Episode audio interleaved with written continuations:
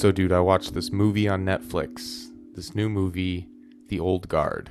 Oh, yeah. Ther- Charlize Theron. Charlize Theron. Yeah, I've, She has I've- such a cool last name, and I only recently like heard her pronounce it, and it's like, oh, that's so dope. Were you one of those people who was like, "Yeah, Charlize Theron"? yes. Yep. Yeah. Absolutely. Theron. and it's like Theron. It's like cool, you know? Charlize Theron. Très French. It was good though. Yeah, it was uh super good. I was very surprised by it actually cuz that it was the second action movie Netflix has released this year that was just like, "Here, have a good movie." And it was like, "Oh, that was cooler than I thought it'd be." I Yeah. like this one even better though than uh Extraction was the last one I'm referencing. Oh, okay.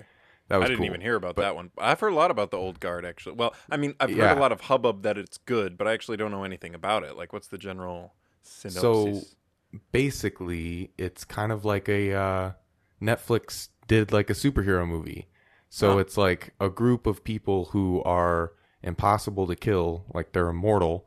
I'm not giving away big spoilers. This is all like first 2 minutes. Basic plot, yeah. Uh they, you know, like it's rated R too, so when they're killed or trying to, you know, when they try to kill these people, they like they get messed up, you know Mhm. and uh, they you can't. They come back and then they fuck you up. And except they're all good guys, so it's like they've been around for who knows how long. Like one guy's like from, you know, like the French Revolution. One guy's from like you know Greece or something. I don't even know. And they all like speak Italian with each other. And Charlize uh, Theron is the Theron. leader. And um, oh, I should have written her name down. The girl from If Beale Street Could Talk. You know, she plays like the new up and comer that they have to kind of recruit. And that's the premise of the movie, basically. I mean, shit goes down because it's a, you know, it's a movie, kind of an origin movie, and that origin has its own story, but I won't get into that because that is Mhm. spoiler territory. But KiKi Layne. yes, she's excellent. She's just, Tight. now that I've seen her multiple genre wide thing, yeah, she's great. I love her. So Hell yeah. this makes me excited for her future as an actress and uh, just excited as an action movie fan. It was fun to watch. I watched it a couple times actually. So Hell yeah. yeah, what have you been filling your brain with?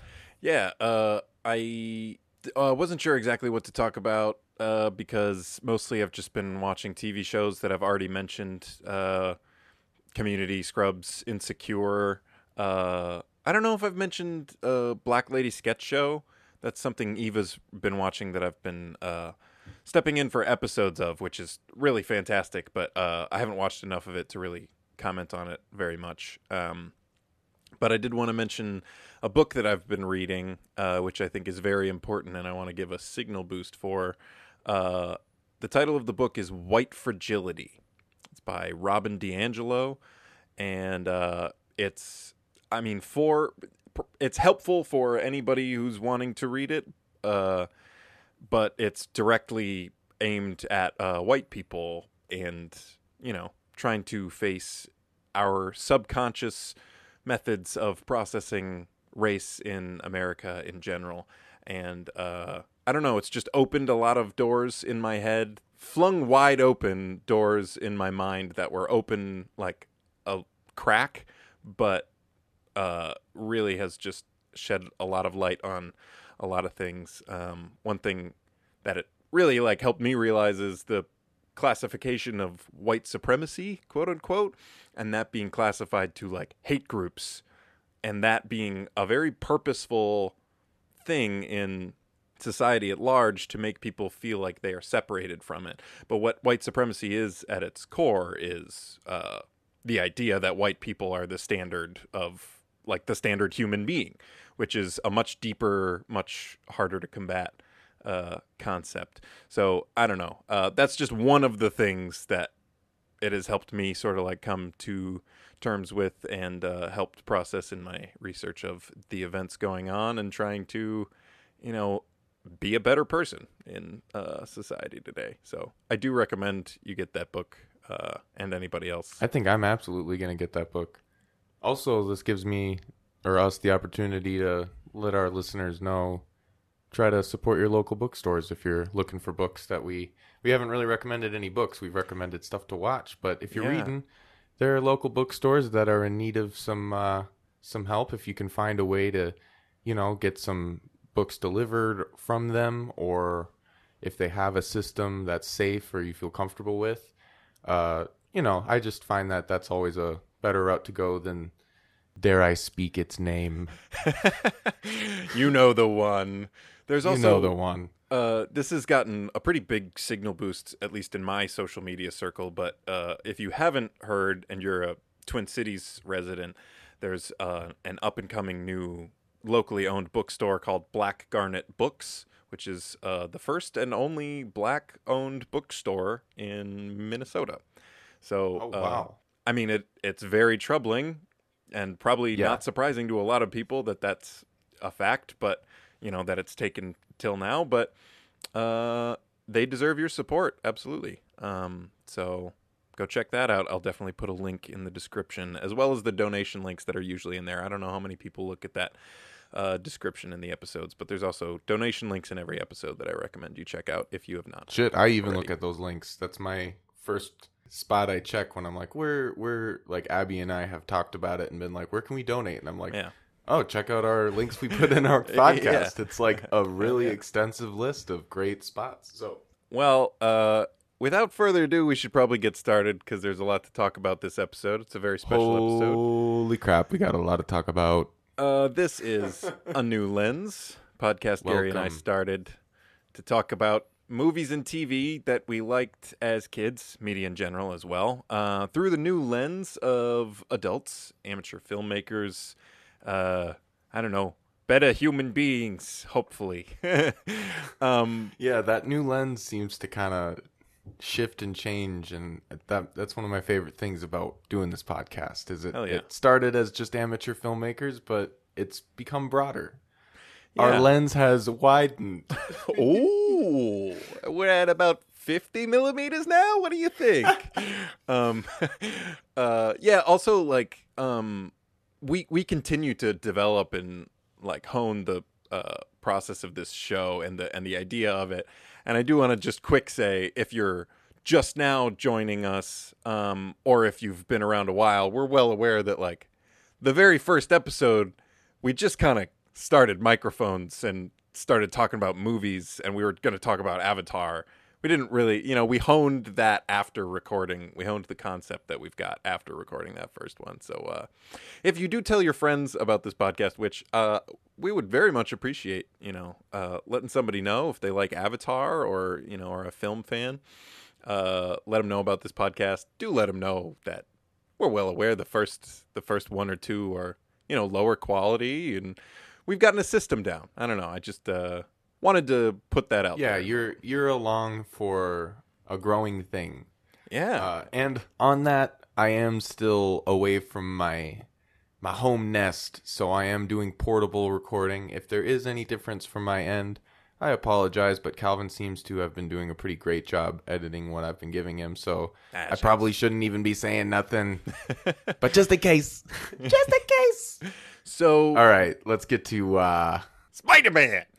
Oh my god. This This, is is, like- one of my movies growing up. Oh, like you know how people I had like the portable DVD player and the road trip. This was one Yep. of the DVDs I brought with me. Um, I think this is the first movie I saw in theaters. I think it is. I'm not entirely sure on that because maybe I went to like a real little kid. No, oh, I know what it was. It's the first PG-13 movie I saw in theaters. Oh And the wow, first me too maybe. PG-13 movie I saw at all. Um, I think I might be in the same boat as far as like being allowed to go to the movies, you know. Yeah. So this was like the first movie that I saw. You know, not like a kids movie, which are films as well. You know, we that's something we I mean, talk we about talked- Like, yeah. Avatar Hey. is like perfectly Uh, valid cinema, but Yeah, Sinbad. yeah.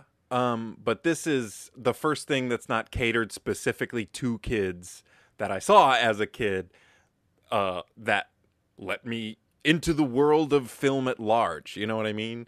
And what a movie to do it with! Holy Holy cow. shit, man! I forgot. I forgot a lot. There is okay. So uh, I'm just gonna dive right in for. Well, do you, should we do a recap of the movie? We probably should, shouldn't we? Uh, No, I mean, no, everyone's seen so. Spider Man. Um, The I- movie is about Peter Parker. He becomes Spider Man. Shit happens. End of movie. that's the movie. There's your recap. So, one of the main things that I did not realize about this movie or didn't register fully was the amount of just stellar acting in this movie and Dude. just just uh, uh random appearances by actors who are now huge. Elizabeth like- Banks, Octavia, Octavia Spencer, Spencer? for one scene. like And she's great in it. She hams it up. Dude, oh yeah. I wrote multiple times throughout my notes watching this. This might be the best cast film of all time. Every think it might single character is cast not just perfectly for the written character in the script, but for Mm-hmm. like how I imagine that comic book character being in real life. Yeah, It's like right. both. It's like Mhm. they're they're great at acting and they look like it. It's just crazy how good it is. And you've got some people who are like amazing actors who've done other like incredibly defining roles for their career. And then you've got actors that I don't know anything else that they're in, but they are perfect for this role. This Absolutely. is Uncle Ben. Yep. That actor's name is Cliff Robertson, but he's Uncle Ben. You know, He's Uncle like, Ben. No, yeah. Especially But for you and I, because Also, when I saw that his name was Cliff Robertson, I was like, that makes a lot of sense. Actually, like he looks he like does. a Cliff. He does look like a cliff. you know? Even in But, uh, his Uncle Ben like like mood and garb, he could Right. still be Uncle Cliff. yeah, know? right, yeah. But oh man, what a performance! Rosemary Yeah. Harris as Aunt May. Oh, she is she is an aunt, you know? Her Mhm. like being like scolding Harry when he badmouths Mary Right. Jane. Harry Osborn. Yeah. It's so Oh, man. perfect. And also her just having the look of concern on her face and her Mhm. sweet look of happiness in, in Yeah. the hospital bed when she's overhearing Peter. It's Right. just all Yeah. of it. She's so good at Every moment. Oh, hmm oh man. Are we gonna go through every actor? Cause or should Uh, we give them their moment in the details? Let's uh, yeah, let's let's get into the details. Unless you have uh, any other big picture. Oh, I was stuff. gonna also yeah, Yeah. I wanted to I wanted to say I I something I didn't think about, um, but then I saw it in a video like recently, uh, a Lindsay Ellis video. About movies that like address big things happening in the world while they're being produced. Mm-hmm. Spider Man was happening mid like 2001, Yeah, and then right. 9 11 'Cause happened it came out while it was being yeah while it was being advertised so like a lot of advertisement had the world trade center and like wow. they had to change a ton of shit they had to reshoot a couple scenes and then they even added some stuff so i kind of was not really consciously thinking that the whole time but when thing certain things happened i was like oh maybe that's you know why how they're handling that post 9-11 you know and Yeah. it's it's really interesting to think about especially how not to like i don't think i can be like spoiling the end because it's just we're talking about the movie Yeah. but it even ends on him perched on like the american flag having Right. brought together a bunch of new yorkers to like help him save the day Interesting. Yeah. uh Huh. yeah so i think i don't know that's kind of a big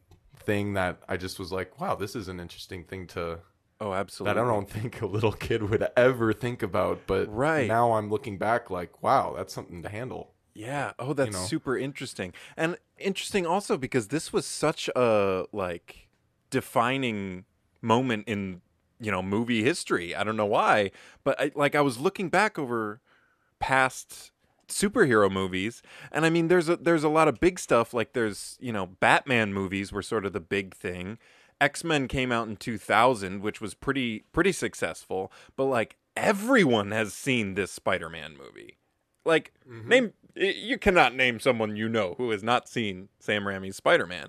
And it was like every kid I knew saw that movie and we talked about it and loved it. I had action figures. Pretty much every other kid I knew had had some sort of. Spider-Man regalia and also paved the way for sort of it shifted the tone of superhero movies because they were all like extremely hokey and like weirdly like low budget but still like trying to do like you know pow like you know the 60s Totally. batman like that sort of thing like the or schumacher batman movies right and then there was the the uh, those Batman movies that took it way Tim too Burton seriously. Batman movie- the Tim Burton Batman stuff. It movies. was like, let's And get dark with it. Blade taking like a note from the Matrix Right. was super dark. Yeah.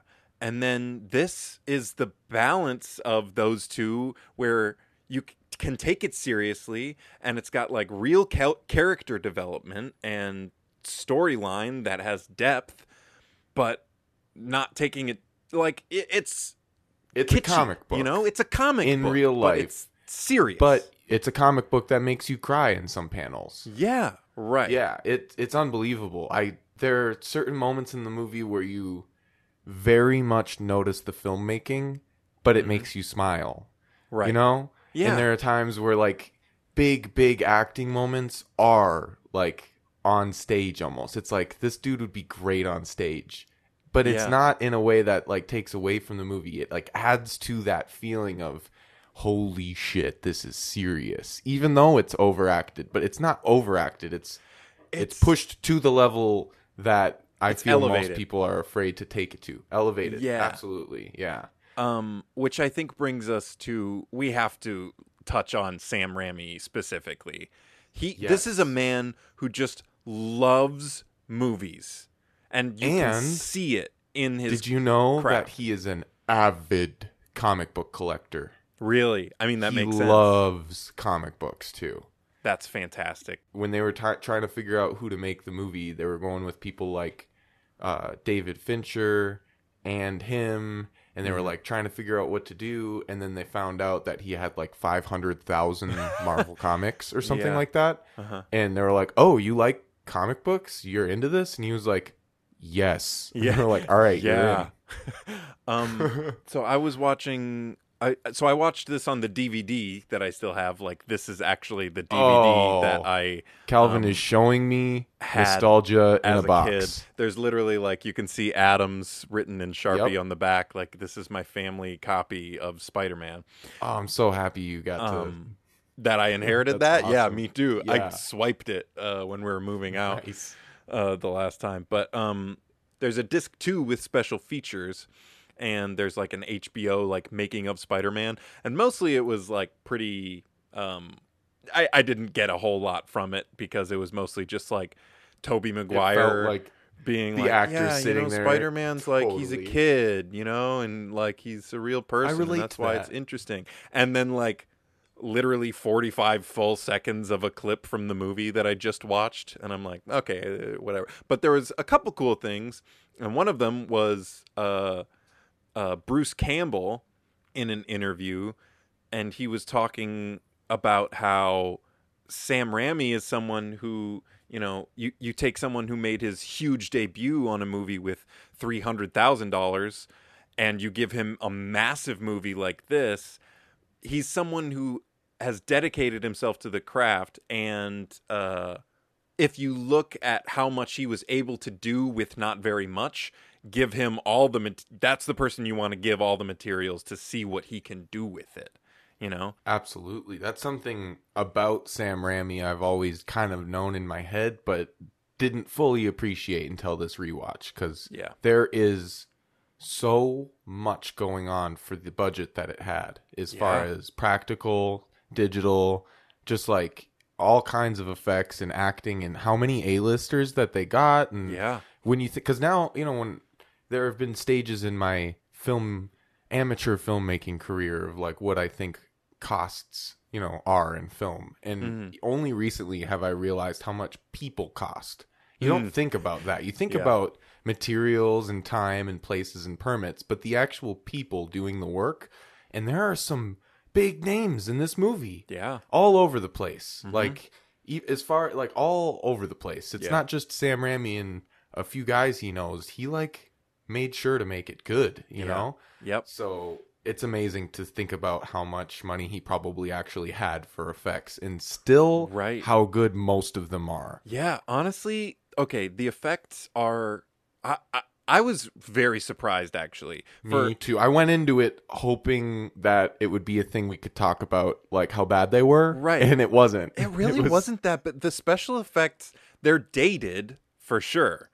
Couple But scenes, you know. there was even one scene which was him climbing up the wall at night. in the car chase. yeah, that was Yeah. really good. I and that's hard how much to they animate people too. You know, oh my god i totally wrote yes absolutely that whole scene was done so well going between him being a cgi character and then zo- like close-up shots of his like eyes in Right. the you know so Yeah. you could see that it was a real person it Mm-hmm. was yeah absolutely and then the practical effects as well, like the the sets and all of that stuff, and the you know putting people on wires is incredible. I'm so glad that that's where the money went instead of the opening sequence CGI, which is not very good. Diving into uh, very true very true it it feels like they wanted to do something cool but they didn't have much money but they still went and went ahead and did yeah, something cool I mean, um it's it's the pretty music cool, but is the music good is enough it to good. make it awesome. Yeah. That that's something I wrote down for that I might say throughout us going through the little details is like Hmm. how good is this versus is the music just making this absolutely fantastic? That's a really good that's how the movie starts and I will never forget it when I pressed play and it happened. It literally sent chills down my spine. Mhm. Just the one violin note Yep. and then Yep. and then all the Marvel pages so flip. good. I Danny I- Elfman. Right now I just need to pause it and go watch the movie just by doing that. It made me yeah. Yeah. This might be my favorite of his too. Nightmare Before Christmas Yeah, I mean, there you go. And uh, Men in Black. Men in Black. Oh, really good one. He's the man. But uh, this might be my favorite score to a movie. I always love it when a movie starts out with just a long opening credit sequence. hmm And the fact that it's just like a superhero movie, just fully committing for like three or four minutes to show you everyone who worked hard to make it possible. Yeah. I don't know. And it still draws you in because the music is so good. Right.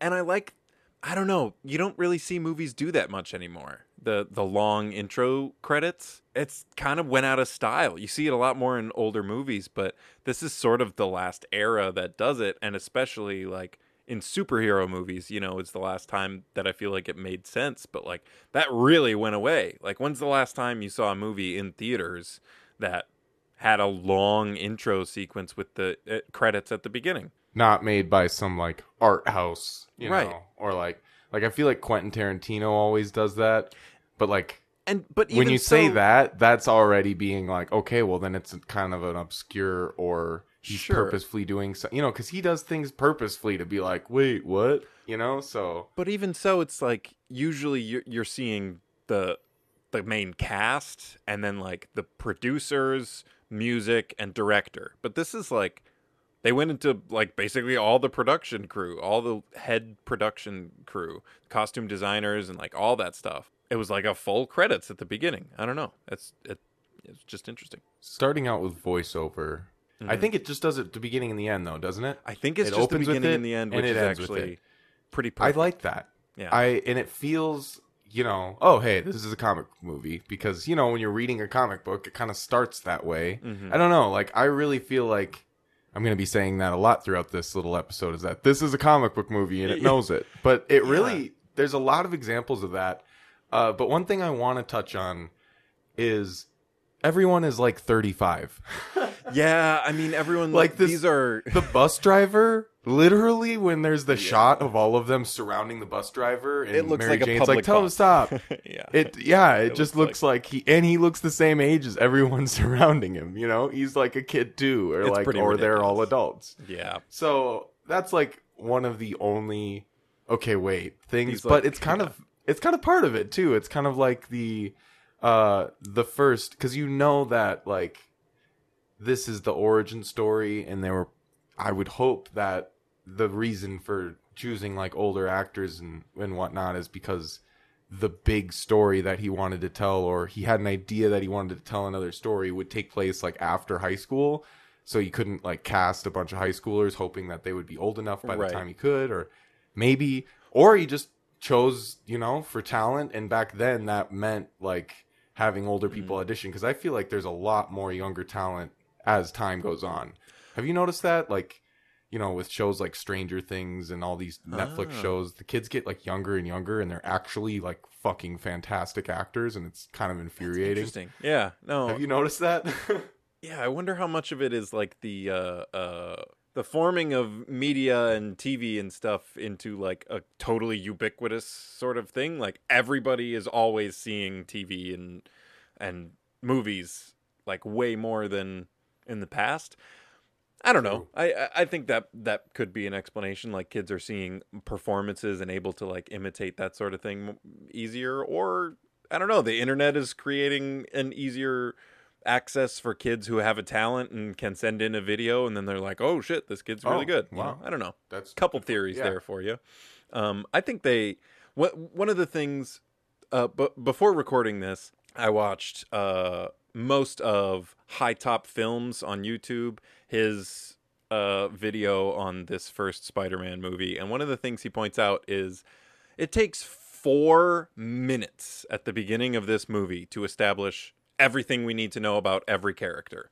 It's totally all established in I first must have seen this video long ago because that sounds like a familiar thing that I've heard before. He's Yeah. a great, uh, great YouTuber. Well, and another thing he points out, which is a really good point, is that the plot of this movie is actually really, really simple.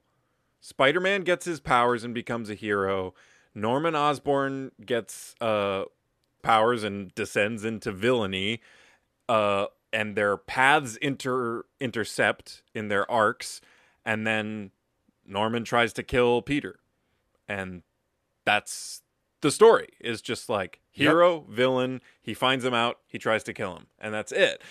And it really gives opportunity to flesh out the characters. which is another like the thing that makes the simple very simple story way more complex because the green goblin isn't just and norman osborn aren't just people that uh, peter parker slash spider-man wouldn't know otherwise it's his best friend's dad Mm-hmm. Yeah. who likes peter more than his own son from Yeah. like the beginning of the movie Yeah. like in the first four minutes i think Mhm. or Yep. at least so i wrote down that within the first 10 minutes we know who the hero and bad guy are and what their superpowers are going to be Yeah. because we hear him talking about the serum when he's talking at oscorp like what it's going to do and like you Mm-hmm. Right. know and we know okay well that's probably what you know is going to happen to him What are the side effects? It makes you murder people. well i don't know about that uh and then when like they're in the museum for the spider museum it Mhm. seems they uh go through all the different characteristics of these spiders and those are the exact things that we then later see him Yep. try out when he learns he has powers it's and uh, yeah like i i literally had to get up and pause it to be like holy crap I, I've written down so much. How long has this pat been? I paused it. It was like nine minutes and fifty seconds. I was like, Yeah. "Whoa!" right. But yeah, and and not only I feel like one thing that this movie benefits from having that comic book format is that it can have really, really just on the nose dialogue. It can literally just Yeah. go cut from Peter like trying to wave at MJ and her walking by and her friends walking by and him being embarrassed, which is like kind of nuanced. Like that's like something that could really happen. Uh, But in that exact moment, it cuts into the conversations between Harry and his dad, and it's just like we happen to cut in there right as the conversation is this perfect, like showing us exactly their relationship. Yeah, and then he gets out, and then you know, I don't know, like all the dialogue needs to be what it needs to be to get this movie going. Yeah. and it does, and it works because you feel like you're flipping through comic panels. yeah. You know, there's something uh there's something about it that just makes all of those little things work. And it's all i mean we've said this like it's very comic booky but like that's like it's the little things. Like actually one thing i wrote down was like as they're establishing the scene of the high schoolers getting to this museum the teacher like there's this kid fucking around with a ball and he throws it right at the teacher and he just like effortlessly grabs it and goes come on man focus um, which a that teacher looks younger by like five to eight years than everyone else there. He literally looks like it could be a roles reversed thing. yeah, but then he just like continues talking, and it's a very like it's almost theatrical as well. It's like a very theatricalized version. You know what I mean by that? Absolutely, I know what you mean. It's and very I totally performative Feel that, and it's something you feel while Yeah. you're watching it. It's not something like uh, I forgot what movie I was recently talking to my brother about, but it was a movie we both don't like, and Mm. it was it's a you know a movie that has very on the nose comic booky things. I forgot what it was. Hmm. It doesn't matter because we talk about things we like on this podcast. Yeah. Um, and we were talking about the reason this movie just does it well is because it doesn't do it in like a hey i'm doing this or even in a like over it's not like overt it just Yeah. flows it happens Yes. and and you, you don't you turn your mind off to it They don't Uh, make too much of a thing about any one moment. Yeah. i love lines like peter getting home from getting bitten by a spider did you eat or do you want to have a bite no thanks had a bite Yeah. you know like Yeah.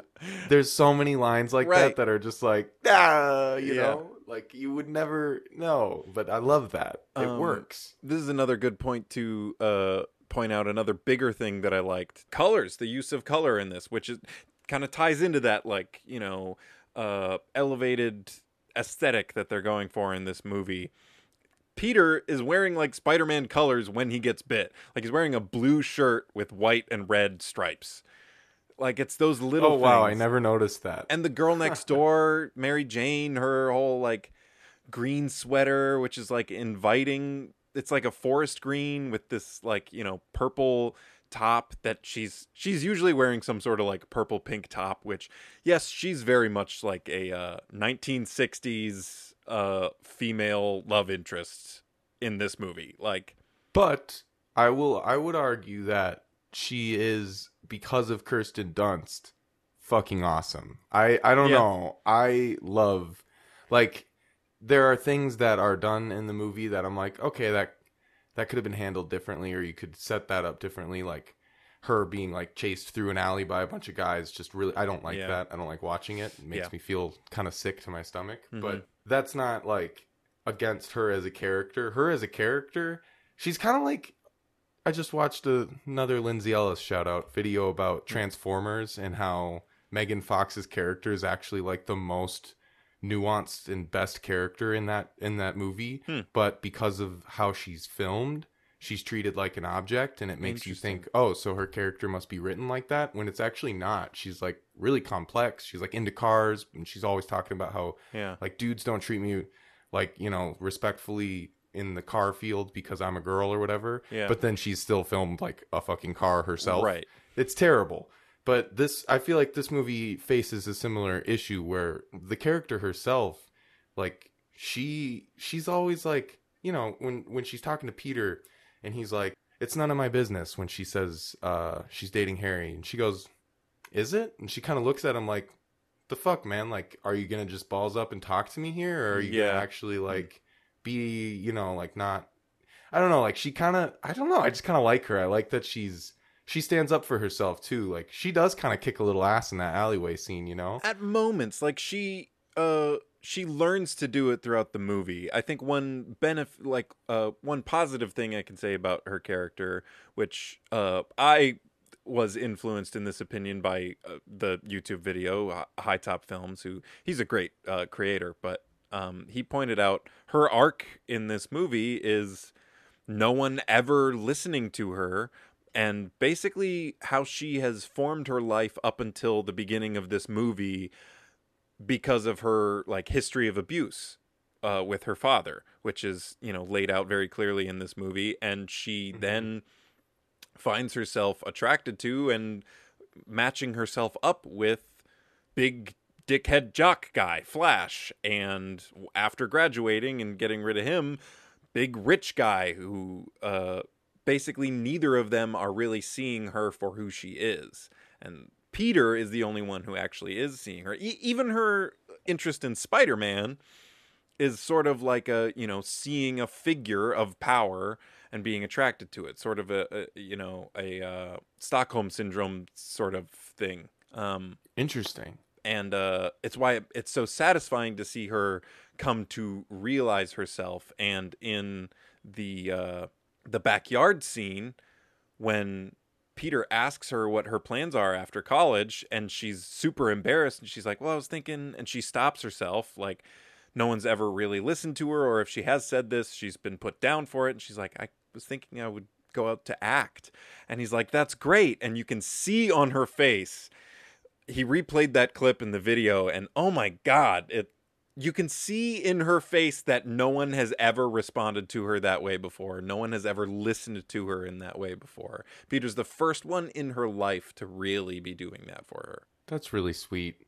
And honestly, in the moment in the hospital when he's telling her, Yeah. basically he's just revealing to her how he feels through saying some story where he told Spider-Man what she what he feels Right. when he looks in her eyes. yeah. I was like tearing up Oh, based absolutely. on not what he was saying, but how it affected her. Yeah. Kirsten Right. Dunst, great performance in this movie. Oh yeah. There are a lot of performances in this movie that get a little bit of uh they get ragged on a little on like social media. I've seen like memes or whatever about Tobey Maguire's crying. His crying or- face is oh my god. It I don't but understand it why makes it's me such a break target. down. Yeah.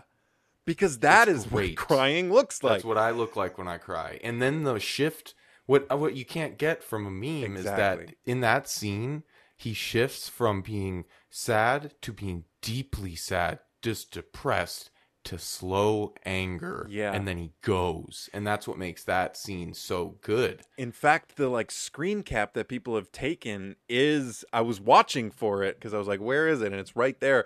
And it's the beginning of the transition into anger and, you know, motivation from this tragedy.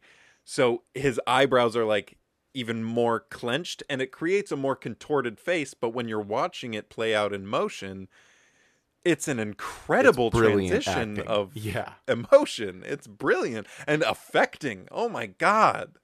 And uh, I don't. I need to look up the name of the editor at some point before we finish because I'll talk about them multiple times. Because the way that this film is edited, too, they cut to the shot of Uncle Ben having passed away multiple times, but they cut to it one last time before the scene changes to him chasing this to remind you why he's chasing them. You know what Hmm. I mean? Yeah. Like he's gone. He literally runs away, but then it cuts to Uncle Ben. Like whose point of view is that? It's ours, the viewers Yeah. remembering what he's running for. Hmm. And uh there's a couple times where they cut to like there's a, a moment when Willem Dafoe is talking to himself in the mirror, which we have to talk about because it's some of the best acting I've ever seen in that Oh, yeah. scene.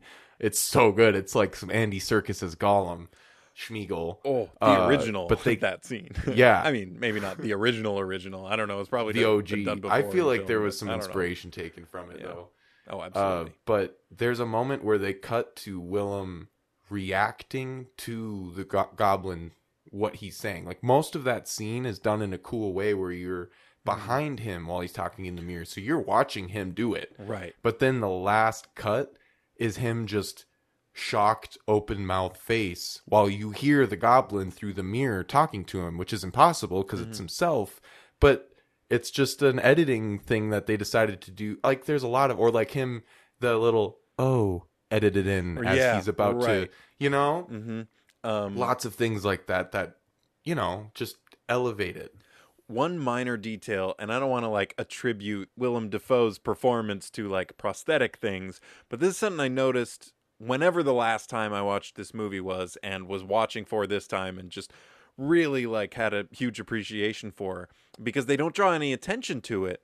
But Willem Dafoe has not stereotypically perfect teeth. You know what I mean? Like he's got Yeah. a big gap in the middle and like kind of oddly shaped teeth. Like he's a good looking dude, absolutely, but they give him as Norman Osborn fake perfect teeth. And when he's talking to himself in the mirror, when he's Norman, he's got the teeth prosthetics and when he's the goblin, he's got these more interesting, you know, non conformed shaped teeth.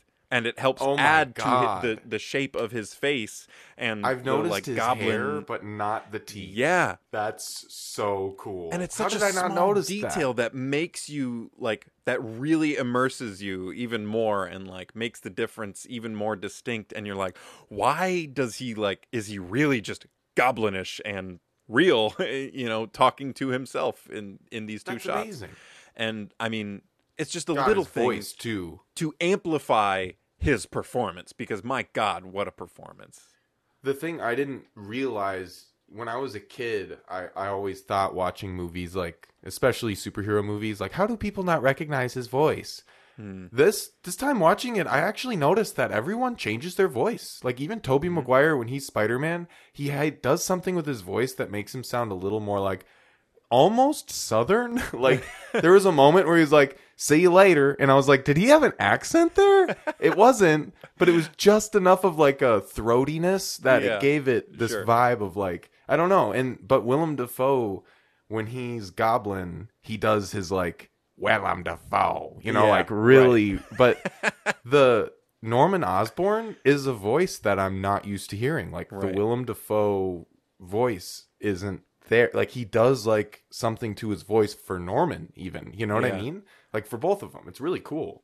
I love as uh, Norman's descent goes on and on, how you can see you can see him inhabiting more of a middle ground between those Yeah. two. You know what I mean? Like the scene Yeah, like- after uh, Harry sees Peter and Mary Jane in the hospital, and he Yes. storms home, and he hears him He hears, laughing like, laughter. upstairs, and he comes up Oh. and he's got like one shirt sleeve pulled up, and Yeah. his shirt's unbuttoned, and you there's just something about his performance and the way he carries himself that you're like, this is That's not, not, 100% either one. Norman. Yeah, Yep. yeah, Yeah.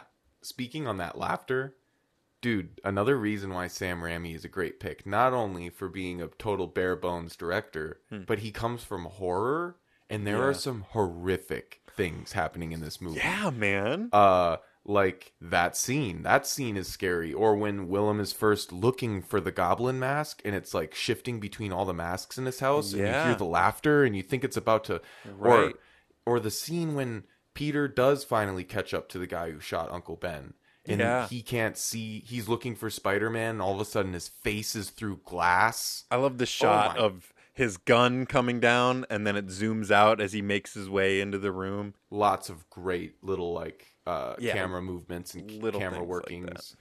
oh, that's another thing too that we were talking about in the scene leading up to that with him uh, chasing after this car and then jumping on a, a wall. It's really Tobey running, and then it like Hmm. cuts to a CGI person during Mm-hmm. one of the transitions. But what they do to really elevate all of those scenes and all of the web swinging scenes is they really filmed it. It's a camera Yeah. swinging through New York Right. and going between taxis. So like when Oh. when the camera goes down into the cars, you feel like their cars they there, filmed you know, it. they are. Yeah. Yeah. And that I think that's one of the main things that like elevates the Mm. some some of the weaker CGI moments. Before we get too far away uh, from your point that this is a guy who made his start in horror, there was a scene in this movie that I forgot how bone chilling it is when Green Go- I'm getting goosebumps just bringing it up and thinking about it. When Green Goblin smashes into Aunt May's room as she's praying and the way she Holy wails, "Deliver us!" and he goes, "Finish it from evil." I like I'm I'm got- shaking right now. that shit was fucking horrifying. And I forgot how I think it's also even more scary to me because of how scary it was as a kid watching it. And it like brought dude, back the it's intensity. Like, oh, I don't know how exactly they did that scene because it's really realistic. The explosion and her being thrown back, and she Yeah. is like it is a character, and she's probably more nimble than she plays the character. But she's older. I don't Yeah. know. Like Right, it no, still is like holy shit. she just got blown up. You know. Oh god. And then oh man. oh, and then the her in the hospital. hospital just the being traumatized. eyes. Those horrible yellow eyes. Oh Dude, and god. then Peter's reaction to that yeah. backing into the wall. He He knows. knows who I am. Oh my god. Man. Oh, fucking bone chilling. Also speaking on Sam Raimi as a director, there are a lot of cool things, transitions, uh flashes, Mm-hmm. just directing like little ideas that you know he was like we're just going to do that. Like Yeah. for instance in the scene when Peter turns into Spider-Man and he's like passed out, rolls on the floor. Right. It like flashes a skull on the screen. yeah. You know? No, it so- feels like just like In very head- Evil Dead, you know? It's super like cartoony almost, but it also helps add to the intensity because it's like oh this yeah. is a deep like this is something that is affecting him to his core, down to his skeleton. yeah, it's like know? spiritual. yeah, right. Yeah. I don't know. and I- I love the works. cool shot of like his DNA having spiders crawling on it. Like Yeah. I know that's not right. I don't think he's saying there are spiders in his DNA now. I. But uh, you know, it's giving you that Yeah. like idea of this is like what it feels like to him to change into Spider-Man. right. And they even do a really good job. I don't know if they use a little bit of CGI or if they just filmed it 5 months apart, Hmm. but he goes through a body change. yeah. I, He yeah, I wonder And I like the change. It's not some Spider-Man, you know, I feel like one day they're just going to make Spider-Man played by Chris Evans, you know, like ripped. super buff. Yeah. Yeah, and it just that's not Spider-Man. He's like kind of a scrawny teen, Mhm. but they needed to do something like this because I, the, because of the technology, all the fights, a lot of the web swinging, they wanted to use practical effects and they Mhm. couldn't just have him doing crazy acrobatics. Right. So they're like, how can we show that he went through a physical fitness change? Yeah. They just made him fit. He's just Yeah. like a fit dude, you know? I wonder how much of it is prosthetics and makeup for the beforehand shot. you That's know? what yeah. That's what I that's think what is probably. cuz it looked really good. Yeah. Like I wouldn't I didn't notice. Mhm. Uh, and now that we're talking about him being Spider-Man, dude, I looked up some IMDb trivia, which I suggest everyone go do because I only had a minute to look at like a few of them. There are hundreds of trivia notes on IMDb for this movie. It's one of like Damn. it's one of those. But one of the first ones which has like a ton of thumbs ups, you know, Yeah. the tray scene is real. What? So they just put a bunch of sticky stuff on the bottom of the tray so that it would stick to his hand. And they did 156 takes. and it's real. What?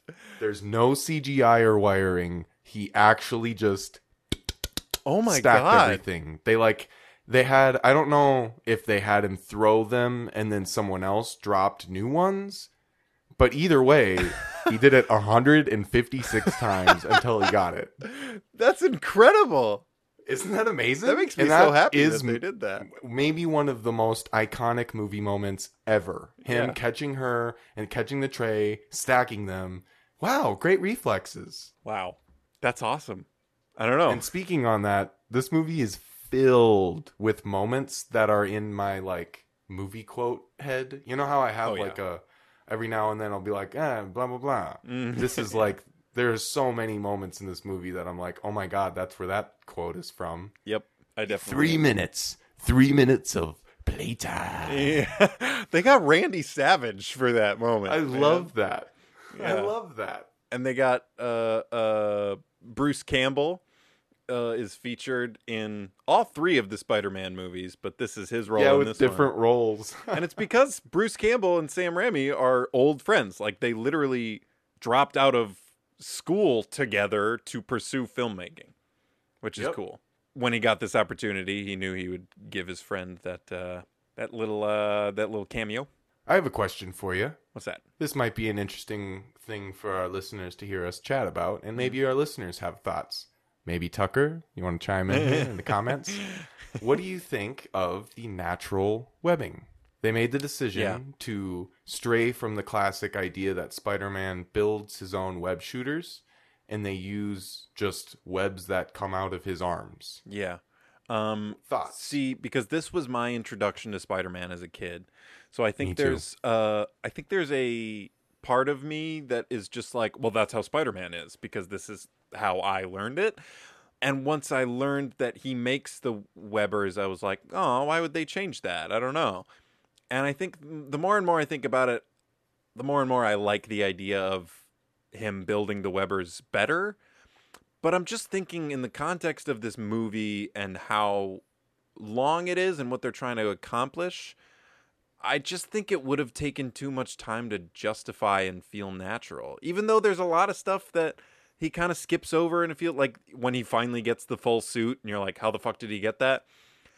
But it I, I feel like they have not spent enough time establishing like he's smart and he understands like Norman's I forget exactly at the beginning he says I read your you know whatever I wrote a paper on your research in yada yada and Norman's like and you understood it wow and that's so it's like he's smart but they haven't established him as like a tinkerer you know he doesn't mess yeah, around we don't know that he's an engineer as well as Just- a writing. yeah. like, he can write an essay on something, but the fact that he can build web shooters. So just think about the amount of time it would take to establish that he is a tinkerer and how to work that in organically and then watching him figure out how to make these web shooters and then figure out how to use them.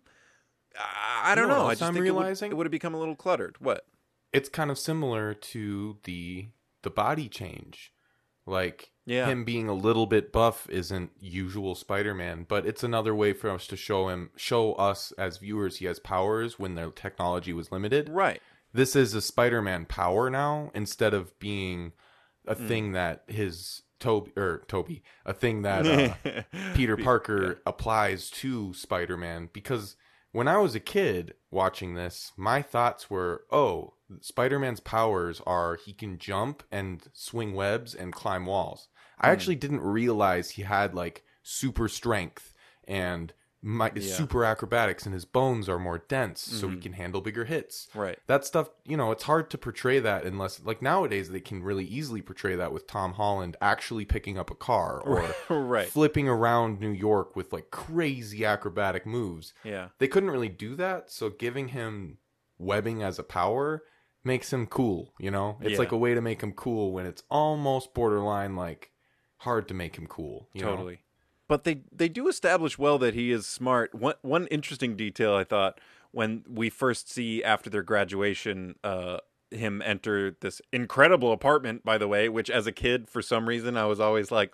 Uh, they got like a weird dumpy New York apartment because there's a open metal pole. Yeah, but that's It's totally gorgeous. supplied by Norman, you know? Yeah. That's totally Harry and Norman's apartment that Peter is allowed to live in. Also, because I want a dog, and my current apartment doesn't allow dogs. I've been looking at apartments and stuff, and uh, yeah, I don't know. This apartment is gorgeous. I would kill for this apartment.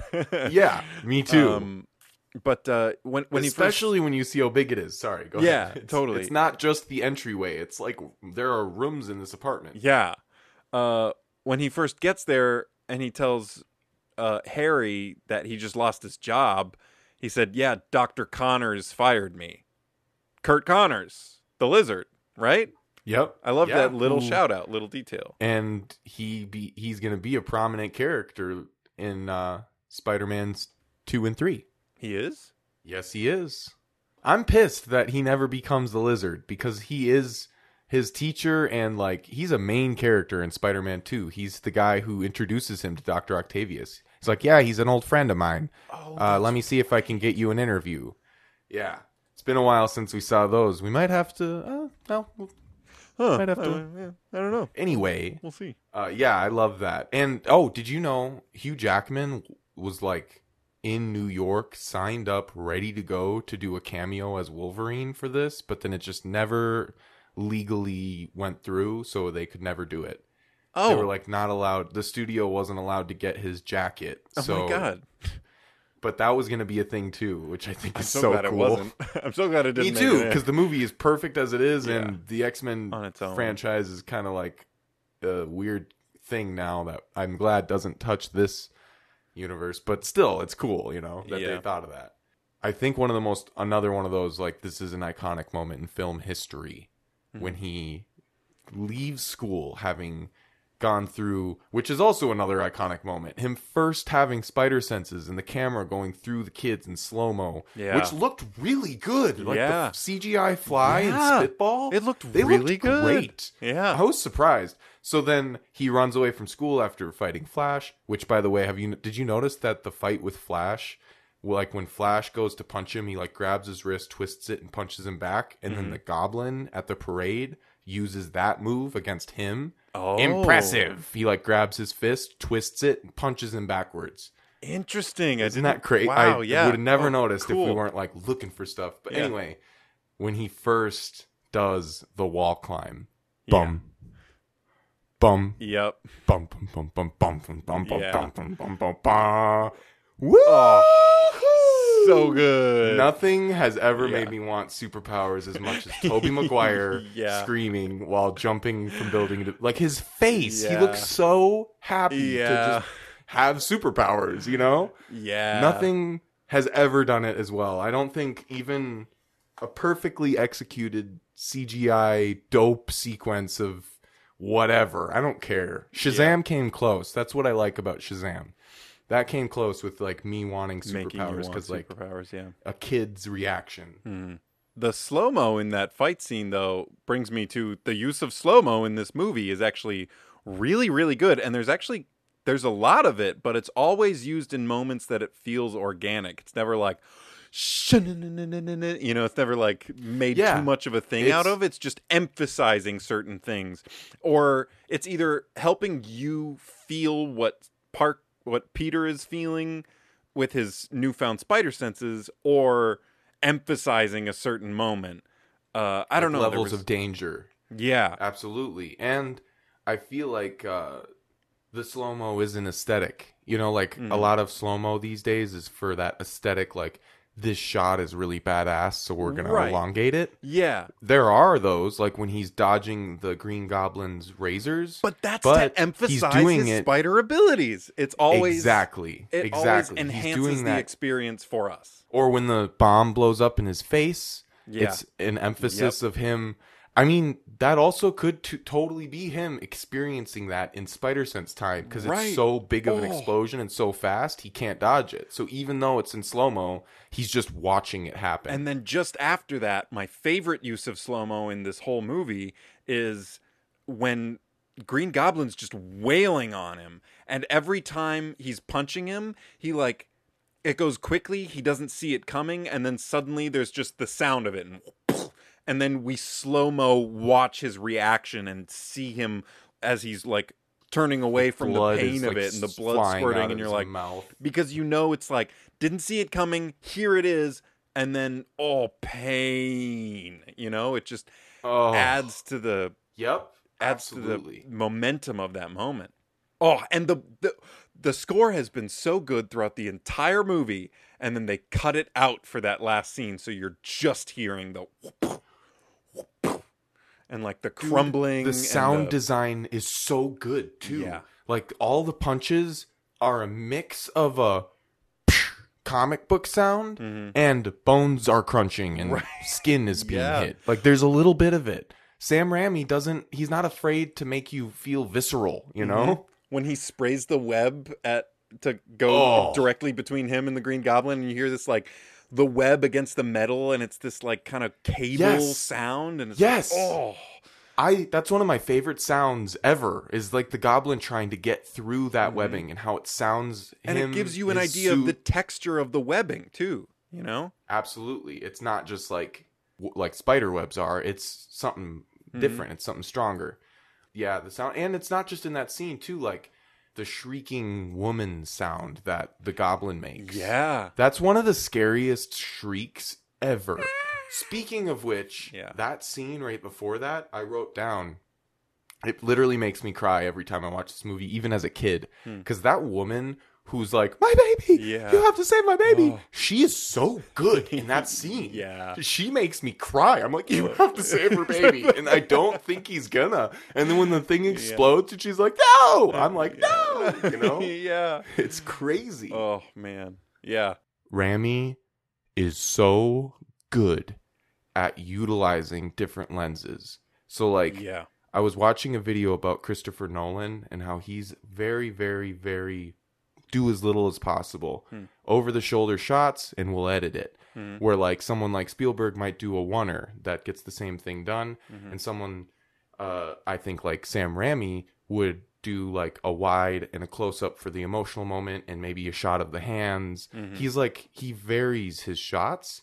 So like in the moments when Peter is figuring out how to do his webs, it's like five or six different camera angles, but it doesn't feel like that Bohemian Rhapsody dinner table talk scene that everyone's like, "Hey, this is edited bad." yeah. Like it it is edited similarly where there's like a wide and then another wide to the right slightly and then a close up and then a super close up and then shots of his hands Yeah. but it's all edited perfectly and it's all good shots that tell you what is needing to be told for that moment so like him saying like up up and away web like Right, him right. doing that we want to see him do that that's funny but then they cut close to his hand for like three of them shazam fly you know whatever and it's just yeah.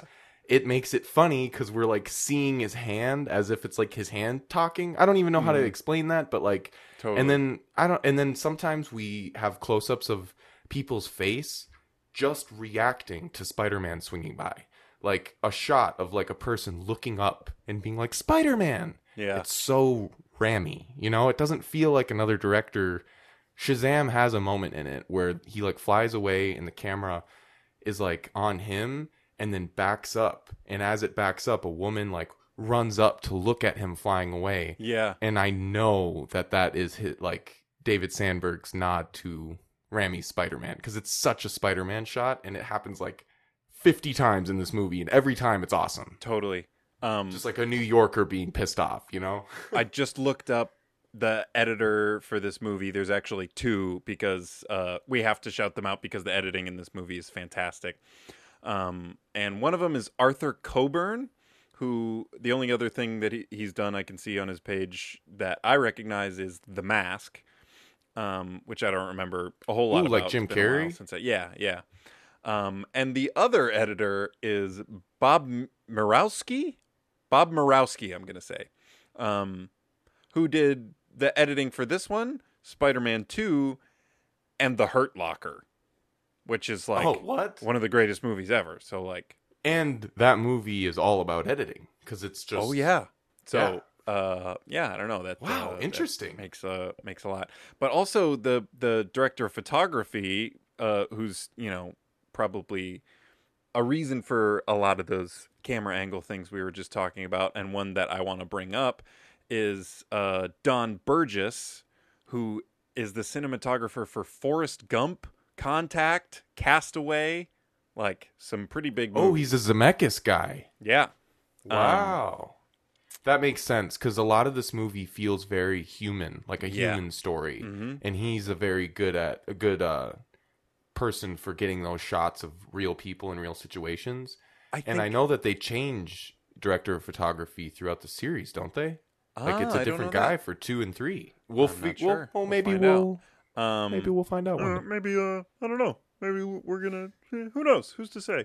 Uh but it I think that is a huge factor into taking Sam Raimi's like very comic book uh very stylized campy, yeah, campy decisions visually and utilizing them but honing them into a more um you know specific route and making them feel more organic and human um Absolutely. one moment that really hit me for some reason visually that I wanted to talk about. There was a lot of different like really awesome moments, but there's just one that I liked so much and it's when uh Norman first talks to himself in the mirror and uh he turns to himself in the mirror, he's talking over the shoulder and you see him approaching the mirror and then he turns to look in his hand and he turns to the camera and it's Yeah. a dolly zoom up to him that like is separating him from the mirror. So it's like it's Yes. him, it's him, it's him, and just with that move,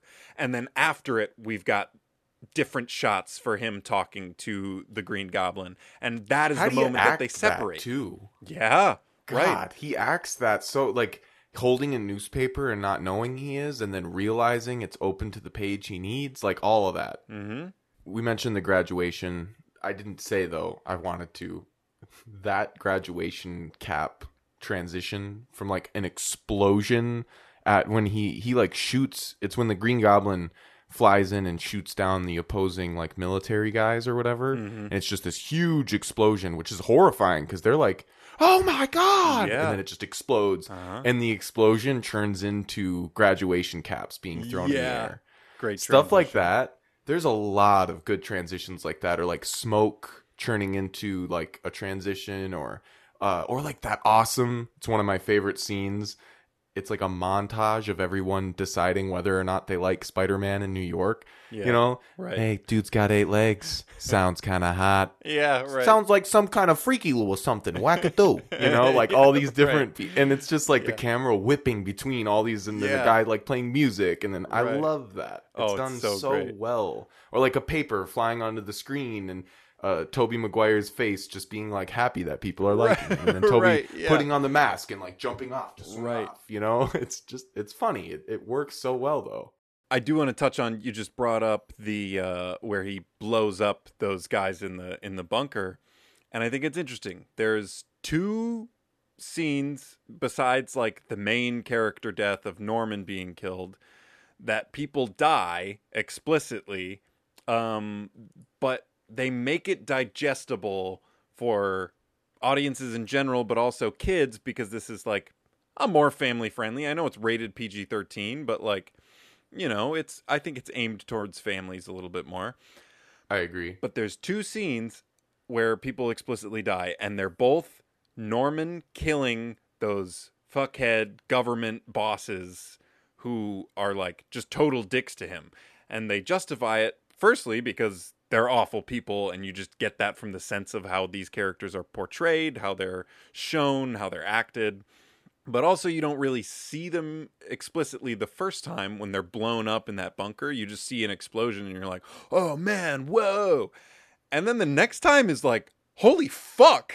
When he drops the bomb on the balcony and just turns those guys to skeletons that dissolve immediately. just echo into the breeze. oh my god, that's so fucked up. Yeah, it's terrifying, but since it's just straight to bones, Right. it's almost okay. Exactly. If You there was any sort of blood or flesh involved, it would be way more disturbing. But it's just like it's almost comic booky, you know? Yeah. Also, on that, just real quick, Norman's little like arc is really sad. Like Yeah. he, although you get the impression that he's like a dick of a father too, so you almost Yeah. are like, is it karma? You know, because Right. like he seems like a genuinely hardworking scientist. But him cutting corners is what causes him to become the Green Goblin and kill his guy, like his scientist friend, which is another death that you don't even see. Right. He like throws this guy into a thing, Mhm. and we don't know does he like bleed out? Does he get electrocuted there? We don't know. We just know that he's whatever was found dead. For Yeah. all we know, he like walked up to him and broke his neck or something off screen. Right. Like all the real, you're right. Like anything real is just like they- they're dissolved. hmm I have two more points that I want to talk about. We could talk about this movie for four hours, but uh, I have two more points, and they're both having to do with the climax of this movie. There's like sort of your typical action movie climax moment, and then there's the actual climax of the movie from a narrative perspective. Yeah, it's like a Lord of the Rings thing. Yeah. Um so there's so many moments of like culmination in this movie, but I just thought it's interesting also making it more of a family movie, a more digestible thing that he is given the choice of the woman you love or a train car full of children you don't know, innocent children. And what he chooses is both of them. And he just gets both of them. You know what I mean? Yeah. I just think that's like he does not really have to make a hard decision in that moment. And he does go for her first, but he like easily swings around and gets the train car and saves them both. And it's like that's what heroes do, but it's like it does not face the hard decisions that you would have to as a superhero like realistically. You know what I mean? You know, realistically You if you had think? superpowers. Thinking about that, you know what I think that might be? What's that? In the comics, that's a Gwen Stacy death moment.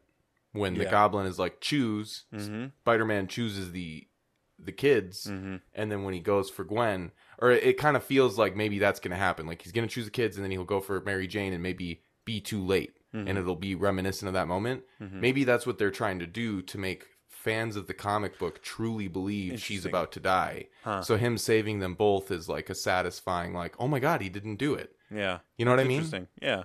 I also know that that the New Yorkers like throwing stuff at him. I'm pretty sure that scene was added after 9/11. Hmm. Maybe there was a different outcome.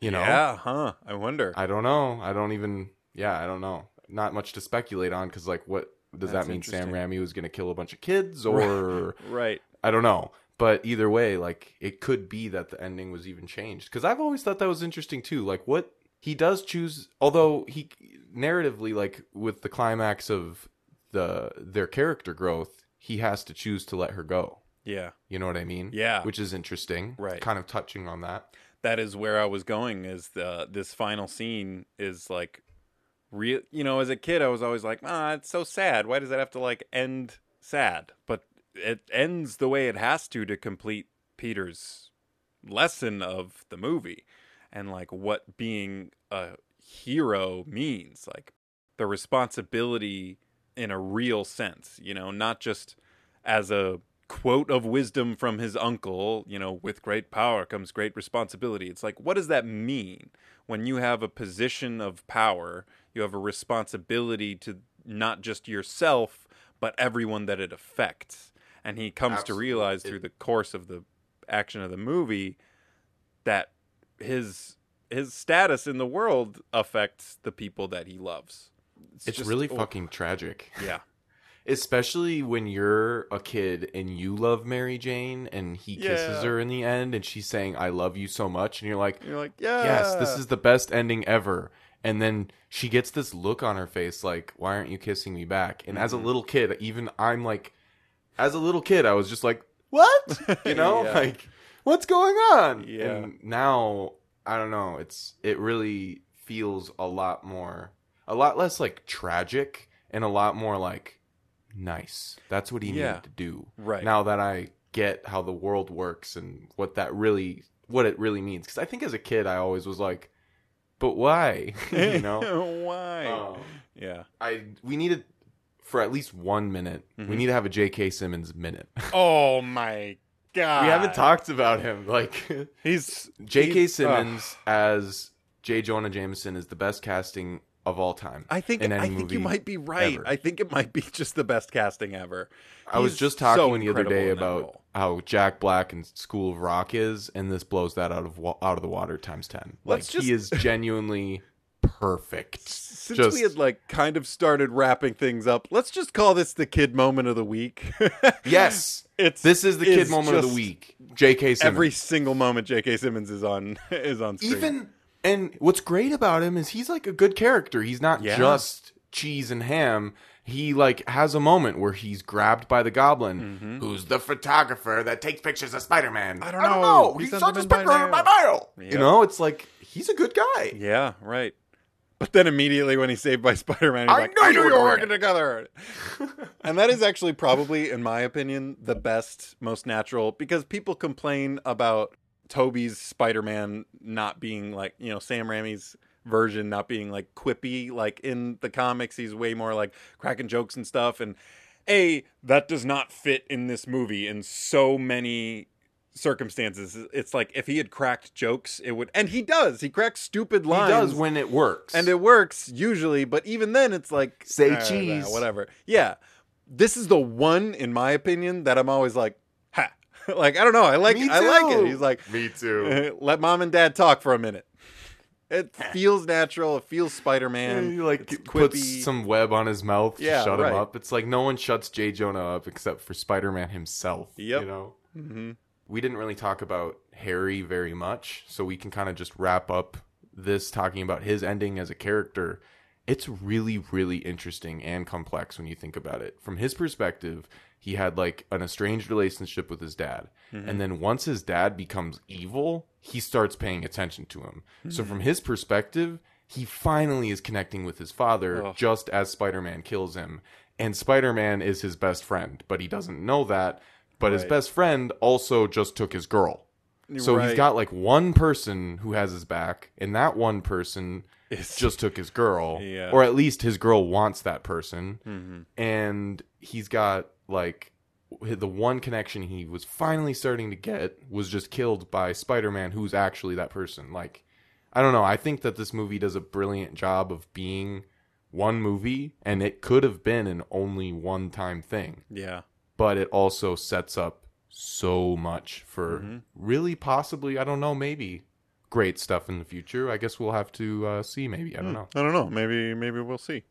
Yeah, it's it's a great ending because it feels satisfying for the character arcs in the movie on its own, but it's also wide the fuck open for uh continuation. Um yeah, which uh they do and they do well. But it's going to be like uh several weeks before we have any sort of many many weeks before we have any sort of opportunity to talk about that. If we do, We if We- we, yeah, do. all right, uh, all Um, right. Yeah, but uh, that's that's about it for Spider Man. Um, man, Great movie. I'm really glad we watched it. Me We didn't even complain about it at all this whole time. We had like a couple things that you know maybe Mary Jane's right the writing for Yeah. her character being a movie written and directed by all men. Yep. You know it hap- it happens, and please work on that Hollywood. But uh, Yeah. other than that, like this movie's pretty fucking stellar. I forgot how how much it slaps. So yeah, Slap. if you're listening and you haven't watched Spider Man in a while because you're like, oh, I've seen it, I can just listen to this podcast. Go watch it. Seriously, you'll, go uh, watch You'll it be again. surprised. Yeah, you'll enjoy it. Um, and if you came into this podcast going, "Ooh, I can't wait to hear them talk about it because I think that movie's cheesy," rewatch it. Rewatch it. It's a great movie. Having, especially having listened to us, you know, because I think yeah, I think we made enough notes as to like what the cheesiness is for, you Mhm. know? Well, uh it's been nice talking to you, Calvin. I hope uh our listeners out there enjoyed this one. yeah. You too, gay. I hope. Yeah. Yep. Tried to do a different like a organic ending there. It didn't work. Uh, All right, everybody. This has been a new lens. Thank you very much. Fuck you.